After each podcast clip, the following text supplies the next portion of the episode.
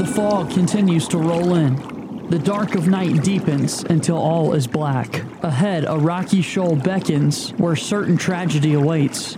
Your ship plows forward, pushed by the storm. Just as your hope begins to subside, you see it the light from the lighthouse that guides you to safety, faithfully kept by the lightkeeper.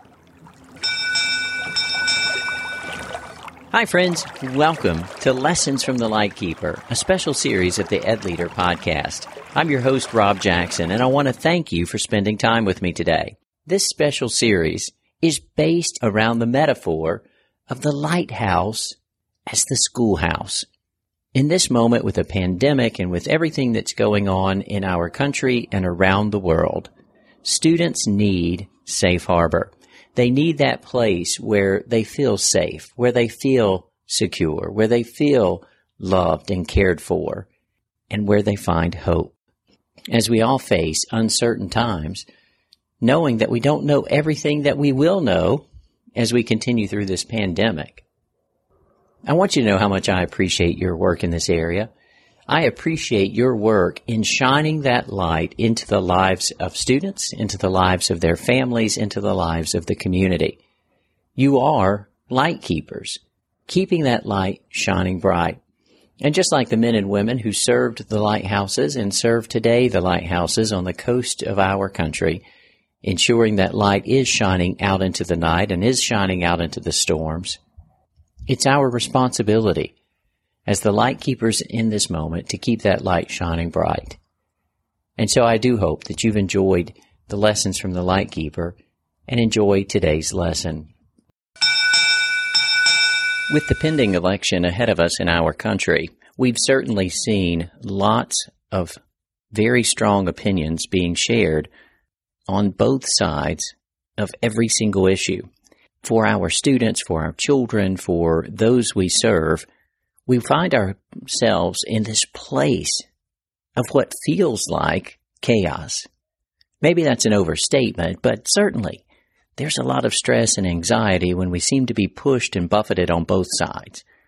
The light that shines from our schoolhouses has never been more important.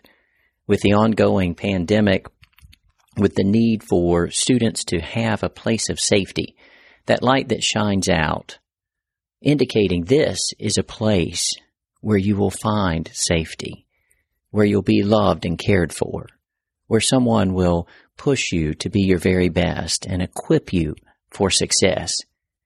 That light is so incredibly important. The light keepers who keep that light shining bright are incredibly important. They're heroes, quite frankly.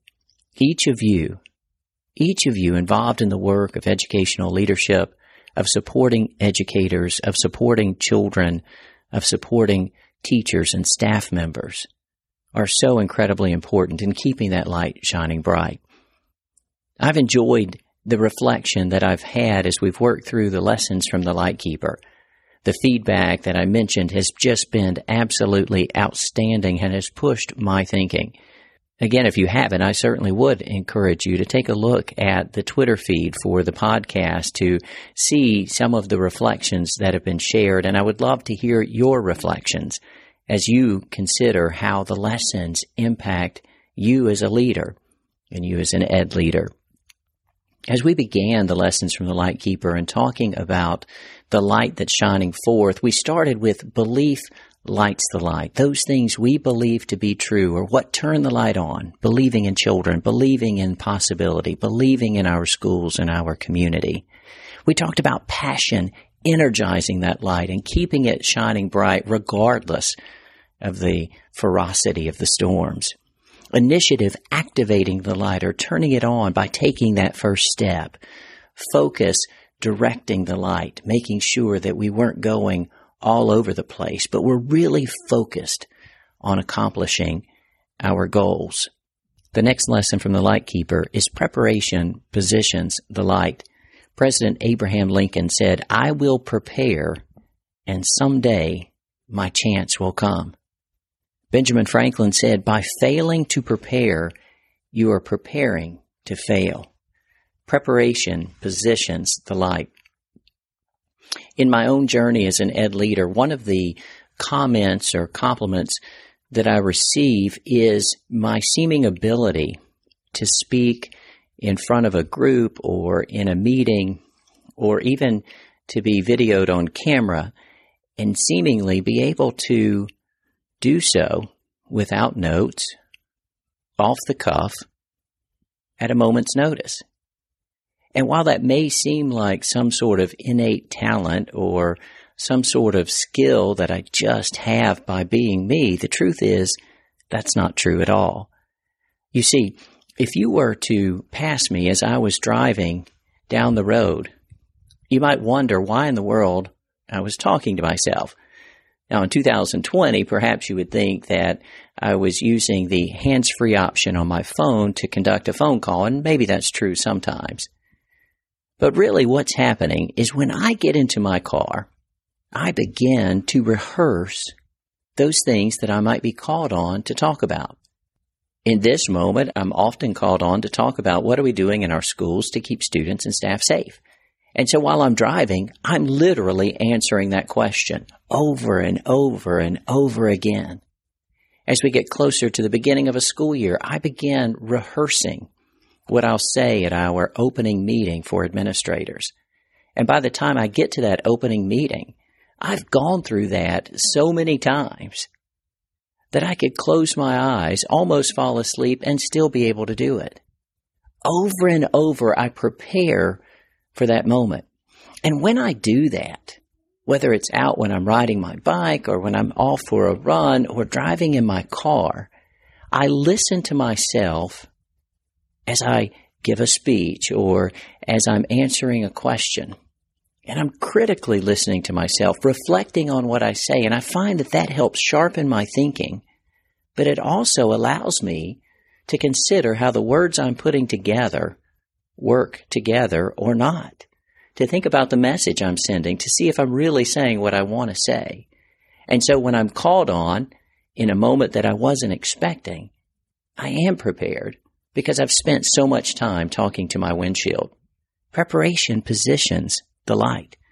As you know, this series is based on the book by John Maxwell, Talent is Never Enough.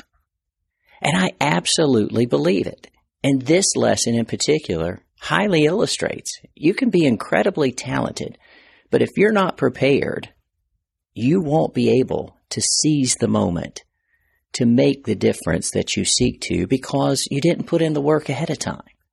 Preparation positions the light. Spectacular achievement, John Maxwell says, comes from unspectacular preparation. What he's saying there is those who've just been incredibly successful behind the scenes, they're working so very hard. And there's nothing exciting necessarily about preparation. It's hard work. It takes time. But if you don't do that, then you don't get those moments of spectacular achievement. But sometimes people and ed leaders fail to prepare. Maybe they fail to prepare, John Maxwell says, because they just don't see the value of the preparation before taking action. Perhaps they don't see how much better they are when they've prepared for the moment, or how much more they can succeed when they've been prepared. Perhaps they're coasting on talent or luck. I don't know about that. I just know when you take the time to work hard and be prepared for the moment, you will be more successful. Going into a meeting, for example, you can tell if the speaker or the person facilitating the meeting has spent time getting ready for the meeting. When they're prepared, the meeting is much more powerful. When they're not, uh, we can tell that too. Sometimes, perhaps, when they fail to prepare, perhaps it's that they fail to appreciate the value of discipline. You know, discipline is doing what you really don't want to do so that you can do what you really want to do. It's like going through graduate school. Some of the books we were asked to read, I didn't really want to read that particular book. But reading that particular book helped me get through the class I needed to get through so I could earn the degree I was trying to earn, and then have the opportunity to serve in a role I wanted to serve in, and then be able to hopefully make a difference.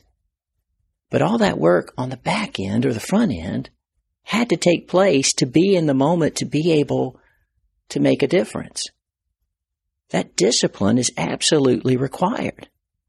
It's required to keep preparing for the long hours that you spend preparing for something that'll be over very quickly.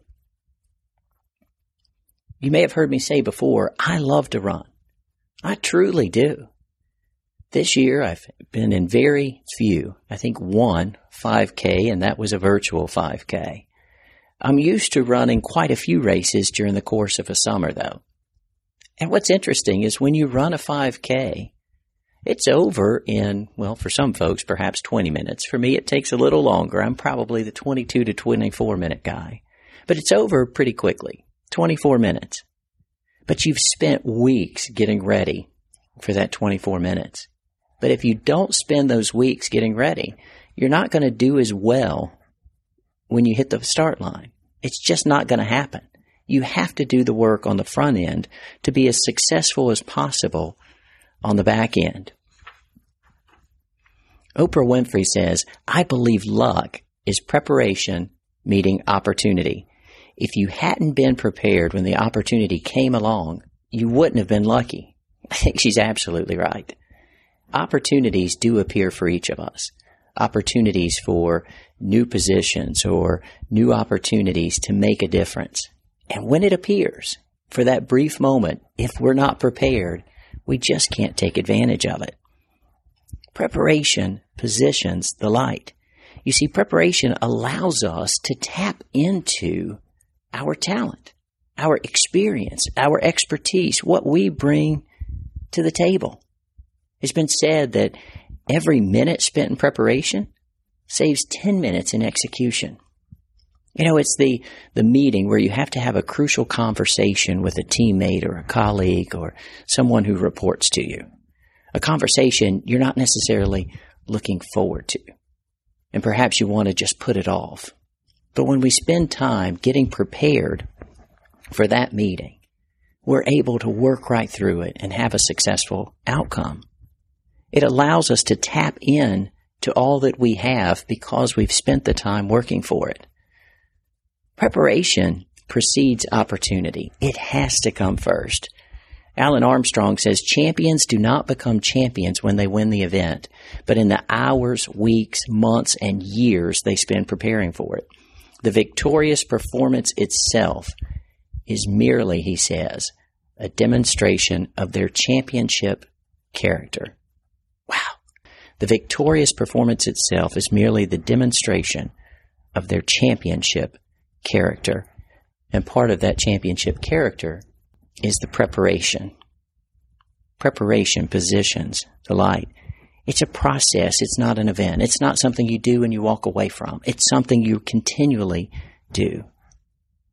You know, there are those who claim to be surprised by something that comes up. Well, you can be surprised once.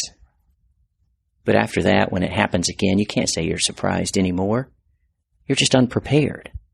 We have to be prepared when opportunity arises for us. You know, once the opportunity is before us, it's too late to get ready at that moment. You know, preparation for tomorrow begins with the right use of today.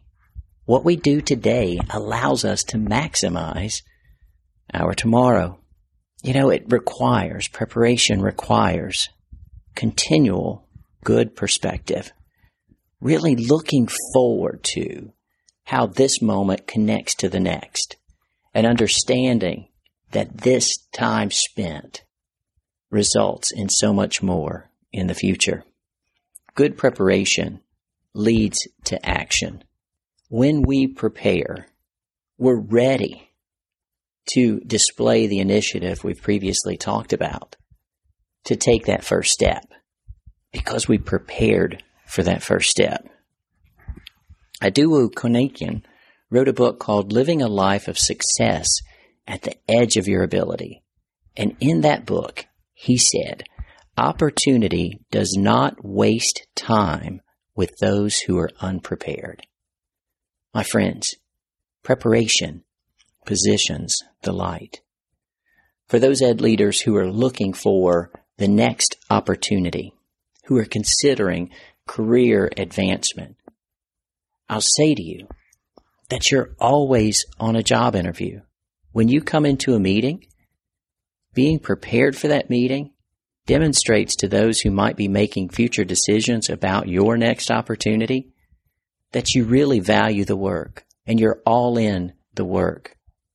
Preparation positions the light. Thank you for all that you're doing in this moment for so many people. Thank you for spending time with Lessons for the Lightkeeper as you continue to develop a leader. Thank you for your feedback and your reflections because you're pushing me in my thinking. Thank you for being a part of my professional learning network. My friends, keep shining the light. Thank you for listening to the Ed Leader Podcast. Please subscribe to the podcast and consider leaving a review with five stars on Apple Podcasts so that we may continue to grow the Ed Leader community. We hope that you have enjoyed your time with Dr. Jackson. Until next time.